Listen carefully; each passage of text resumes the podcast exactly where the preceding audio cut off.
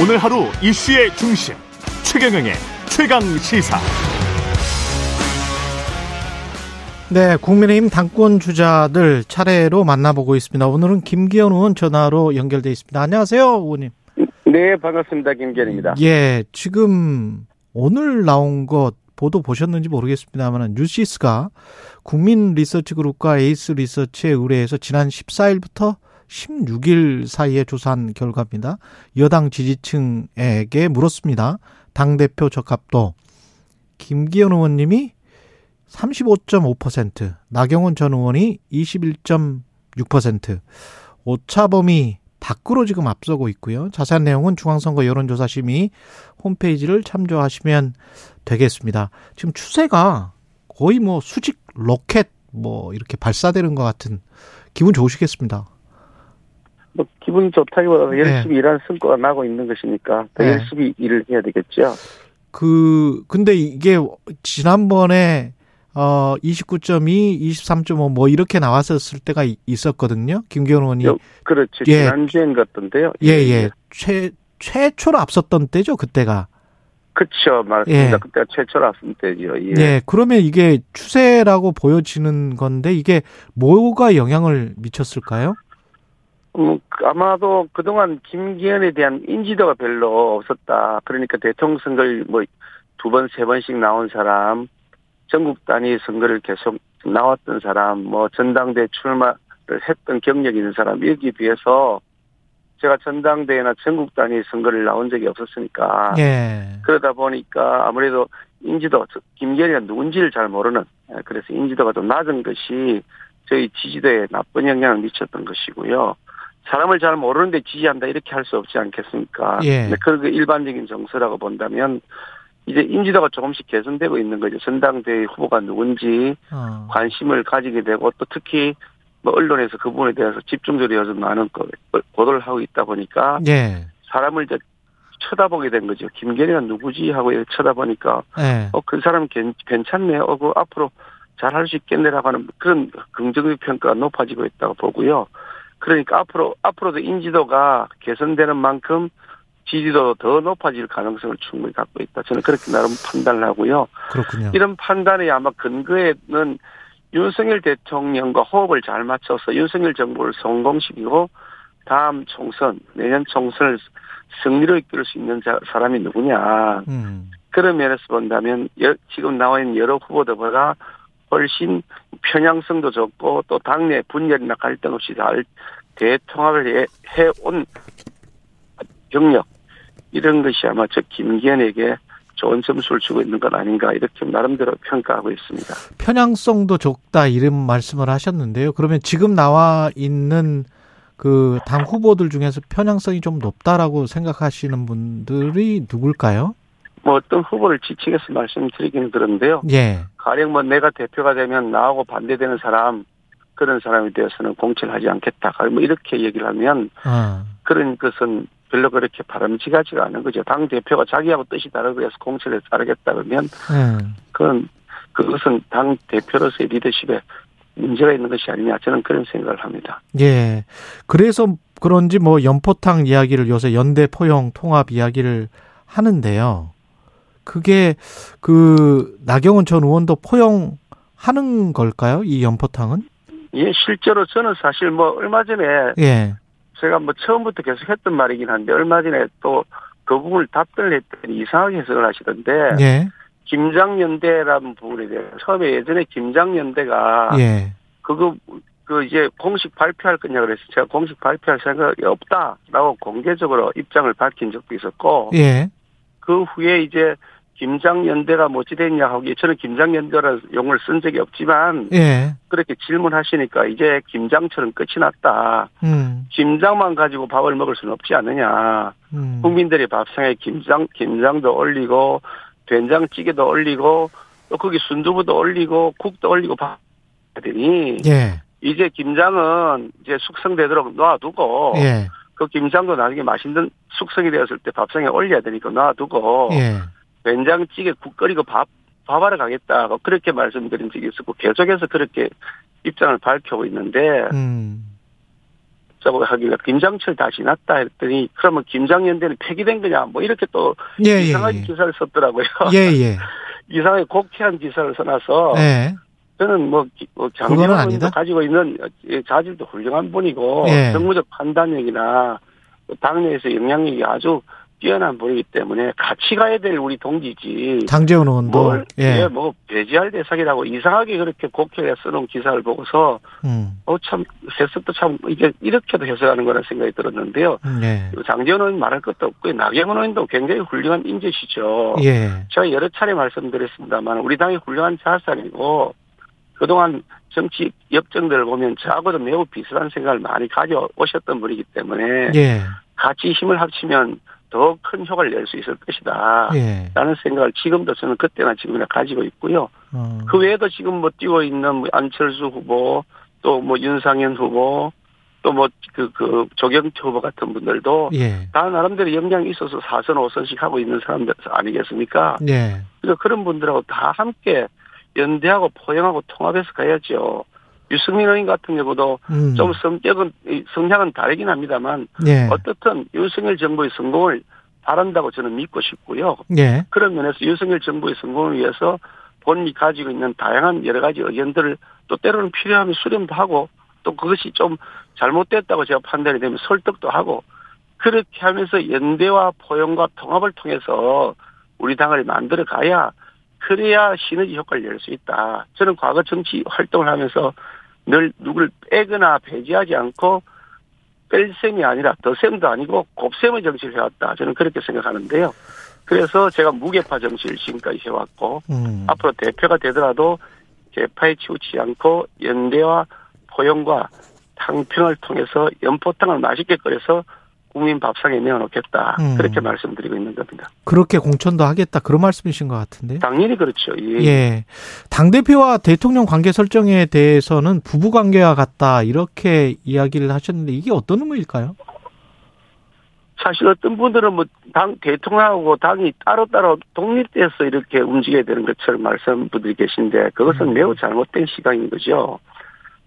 우리 당의 대표가 따로 있고 대통령은 또 별도로 독립된 그런 지위이긴 합니다만 예. 아 그렇다고 해서 남남이 아니잖아요. 우리 당 소속이 우리 당이 배출한 후보고 그래서 당선돼서 그래서 정부하고 여당이 서로 한몸이 돼서 여야 여야 여야 협상 이전에 또 정부 뭐 당정청이라고 요즘 당정패라 그러나요? 예. 당정대 사이에 각종 정책 협의도 하고 하는 것인데 그런데 대통령과 그러면 당의 관계, 제가 생각해보니까, 아무리 생각해봐도 이게 부부관계가 가장 적절한 것 같다는 비유를 쓴 것인데요. 예. 충분하게 부부 사이에서는 부부도 다 똑같은 생각을 가질 수는 없지 않습니까? 살다 보면 다른 생각들이 생기는데, 음. 그럴 때는 부부 사이에서 충분히 대화도 하고, 때로는 또 토론도 벌이고, 어떤 때는 뭐 약간씩 이렇게 뭐 냉전을 벌이기도 하지만, 바깥에 나가, 바깥에 나가서는 부부 사이에 공통된 한 목소리를 내면서 한 방향으로 가야 그 집안이 잘 되는 것처럼 그렇게 부부 관계라서 친밀하게 공, 공조하고 여보세요? 그래야 정부 예. 여당이 성공할 수 있다라는 말씀을 그 부부 관계라는 것에 감추하고 있다고 이해하시면 좋을 것 같습니다. 지금 나경원 전 의원이 그 저출산 대책 관련해서 이야기를 했다가 대통령실과 갈등을 빚고 그다음에 이제 상황이 굉장히 좀 악화되는 듯한 그런 상황인데요. 나경원 전 의원에 대해서 당의 자산에서 분열의 씨앗으로 변하지 않기를 진심으로 바란다. 이렇게 말씀을 하셨는데 나경원 전 의원은 지금 거의 출마가 확정적이라고 봐야 되겠죠?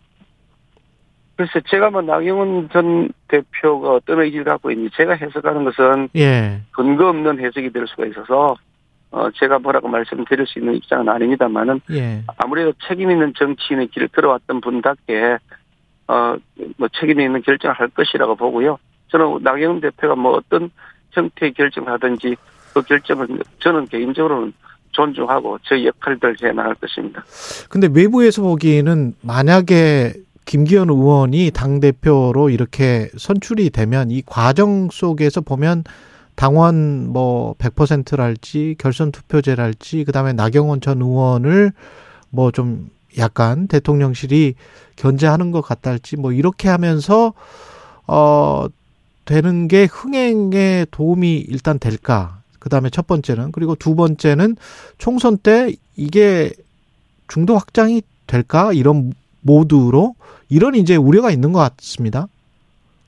그런 주장들이 일부 있긴 한데요. 예. 나경원 대표에 대해서 지금 부위원장하고 대사 자리를 해임한 대통령의 결정, 그 대통령의 해임 결정을 과도하게 자의적으로, 그러니까 본인에게 편리하게 해석한 것이다 하는 생각이 저는 있고요. 어. 대통령이 사퇴서의 수리도 아니고 심지어 사퇴서를 제출하지 않은 대사 자리까지도 해임이라고 하는 결정을 했다는 것은 분명히 의미를 담고 있는 것인데, 예.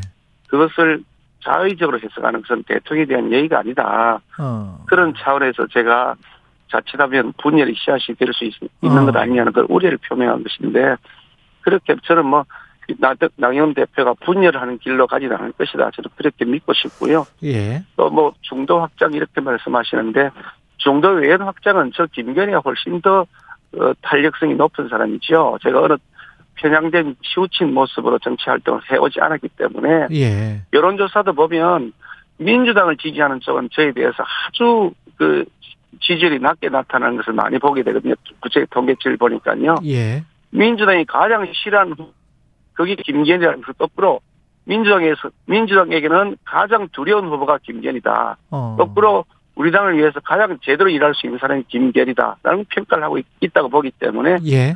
제가 대표가 되는 것이 우리 당 총선에도 훨씬 도움이 될 것이라고 저는 확신하고 있습니다. 초선 의원 사십팔 인이 성명서에서 나경원 전 의원에게 대통령에 대한 공식 사과를 촉구한다 이렇게 이야기를 했습니다. 그래서 아주 좀 공공한 상황에 나경원 전 의원은 처하게 된 건데, 사과를 해야 된다라고 생각을 하세요? 사과를 해야 된다면 어, 무엇에 대해서 사과를 해야 되는 건지. 초선 의원들 입장문이니까, 예. 초선 의원들이 어떤 생각을 가지고 그래 했는지는 제가 잘 모르겠고요. 예. 그러니까 나경원 전 대표가 대통령의 본의가 아닐 것이다, 전달 과정에 무슨 왜곡이 있었다 이렇게 한 표현은 사실관계에 맞지 않다는 것을 대통령 비실 대통령 비실장이 입장을 밝혔지 않습니까? 예, 예, 정확한 사실 전달이다. 예. 예, 그런 점들을 잘 유념하면서 나 대표가 어떤 음. 언행을 하지 않을까, 저는 그렇게 기대하고 있습니다. 이번에 처음 도입되는 그 결선 투표제 같은 게 어떻게 작용할지, 특히 뭐 안철수, 나경원 수도권을 중심으로 이렇게 되면 연대 가능성도 있으면 그런 시나리오는 지금 의원님한테는 최악의 상황이 아닐까요? 어떻게 보십니까? 뭐 제가 가지고 있는 목표는 일 차에서 음. 과반을 차지해서 그 바로 아. 결선 투표 없이 가는 것을 목표로 두고 있기 때문에, 일 차에서 과반을 차지해서 결선 투표가 예. 어떻게 될지 사전에 뭐 그걸 걱정하고 준비하고 뭐 그에 대한 그 입장이 뭔지 이렇게 뭐 말씀드려야 특별한 이유가 없다고 생각하고 있습니다. 그렇군요. 공천권과 관련해서 아까 뭐 연포탕 이야기도 하셨습니다만은 오픈 프라이머리 방식을 지금 경쟁 주자인 조경태 의원이 주장을 하고 있더라고요. 백 퍼센트 국민 참여 경선제 어떻게 보십니까? 백 퍼센트 국민 참여 경선제를 한다 그러면, 예. 그러면 당원들이 존재할 필요가 없는 것이겠죠. 아. 우리 당의 후보를 뽑는데, 예. 우리 당의 후보를 당원들의 의사와 상관없이 모두 일반 국민들 상대로 해서 뽑겠다. 심지어 민주당 지지하는 층까지 포함해서 하겠다는 것인지 모르겠습니다만은 음. 역선택을 오히려 더 조장하겠다 이렇게 되는 것이니까, 네. 그거는 바람직하지 않은 것이고요. 상향식은 어떻게 생각하세요? 상향식 공천제는? 기본적으로 공천을 하는 데 있어서 상향식 공천을 기본 원칙 골격으로 삼아야 되겠죠. 예. 상향식이라고 하는 것이 우리 국민들 각 시민자들의 뜻을 반영하는 골격을 가지고 있는 것이 상향식 아니겠습니까? 예. 그 골격을 당연히 유지해야 되는 것이고요. 무엇보다도 총선에서, 국회의원 총선에서 가장 중요한 것은 우리가 압승하는 겁니다. 이기는 겁니다. 음. 후보를 당선시켜내는 겁니다. 그런데 그 후보가 당선되도록 하려면 뭐 당연히 주민 지지도가 높아야 되는 것 아니겠습니까? 예. 그걸 기본 원칙으로 삼아야 되는 데서 뭐 이의가 있을 수가 없겠죠. 예. 그 안철수 의원이 지금 그 김기현 의원을 견제를 하는 게 아니고 장제원 의원을 어 끌어들여서 김찍장, 김기현 찍으면 장제원 의원이 사무총장이 돼서 공천권을 행사할 것이다. 이 이런 어떤 공격이라고 할 수 있겠습니다. 어떻게 생각하십니까? 이제 그 그런 방식으로 해야 될 만큼 좀 답답한 거 아닌가 생각하는데요. 아.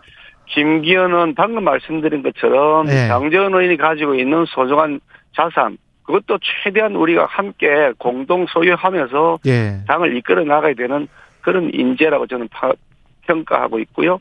그러니까 당연히 서로 필요할 때 의논도 하고 공감도 나눠야 되겠죠. 안철수 후보의 경우도 저는 마찬가지인데요. 안철수가 가지고 있는 또 다른 장점들이 있습니다. 그 장점들 잘 녹여내서 김한연대도 할 수 있는 것인데 음. 김한연대를 했다 그러면 김찍으면 뭐 김찍암 이래 되나요? 그러니까 당이라고 하는 것이 연대와 통합과 포용을 통해서 커지는 음. 것인데 자꾸 분열의 씨앗을 배태하면서 자신의 정치적 이익을 취하려 하면 그것은 옳지 못한 태도다. 아니 큰 정치를 하겠다는 분이 네.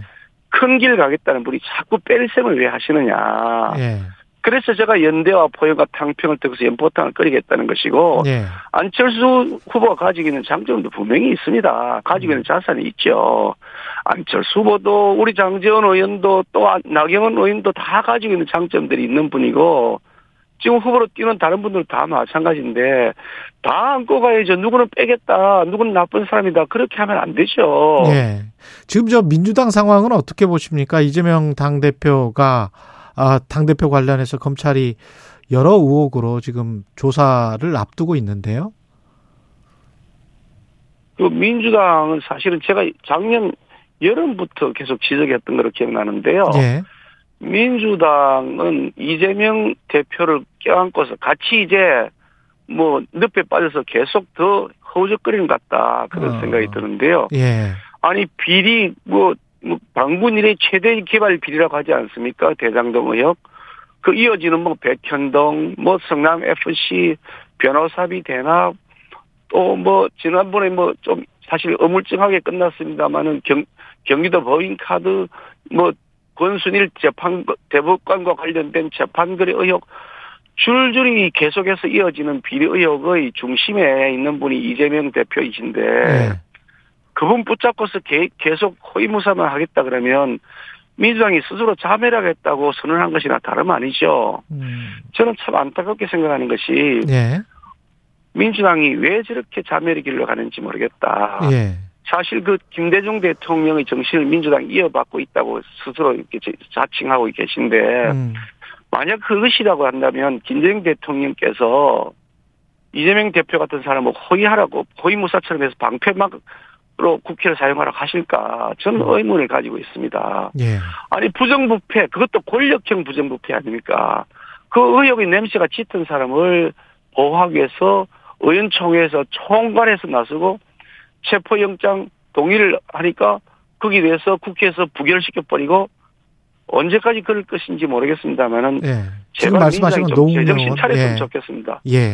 그리고 마지막으로 한 가지만 더 여쭙겠는데요. 윤석열 대통령의 그 아랍에미레이트에 적은 이란 발언 이게 지금 계속 외교가에서는 논란이 되고 있는데 이거 어떻게 보십니까? 뭐 제가 그 발언을 직접 들은 입장이 아니어서 음. 언론 보도된 것만 보고 있는 상태이기 때문에 구체적 사실은 잘 모릅니다만은 외교부 외교 당국에서는 아마도 그게 이제 우리 우리 다 이 군인들 파견돼 있는 군 장병들을 위로하는 차원에서 하신 말씀이다. 저는 그렇게 이해하고 있습니다. 예, 여기까지 듣겠습니다. 예, 국민의힘 김기현 의원이었습니다. 고맙습니다. 네, 감사합니다.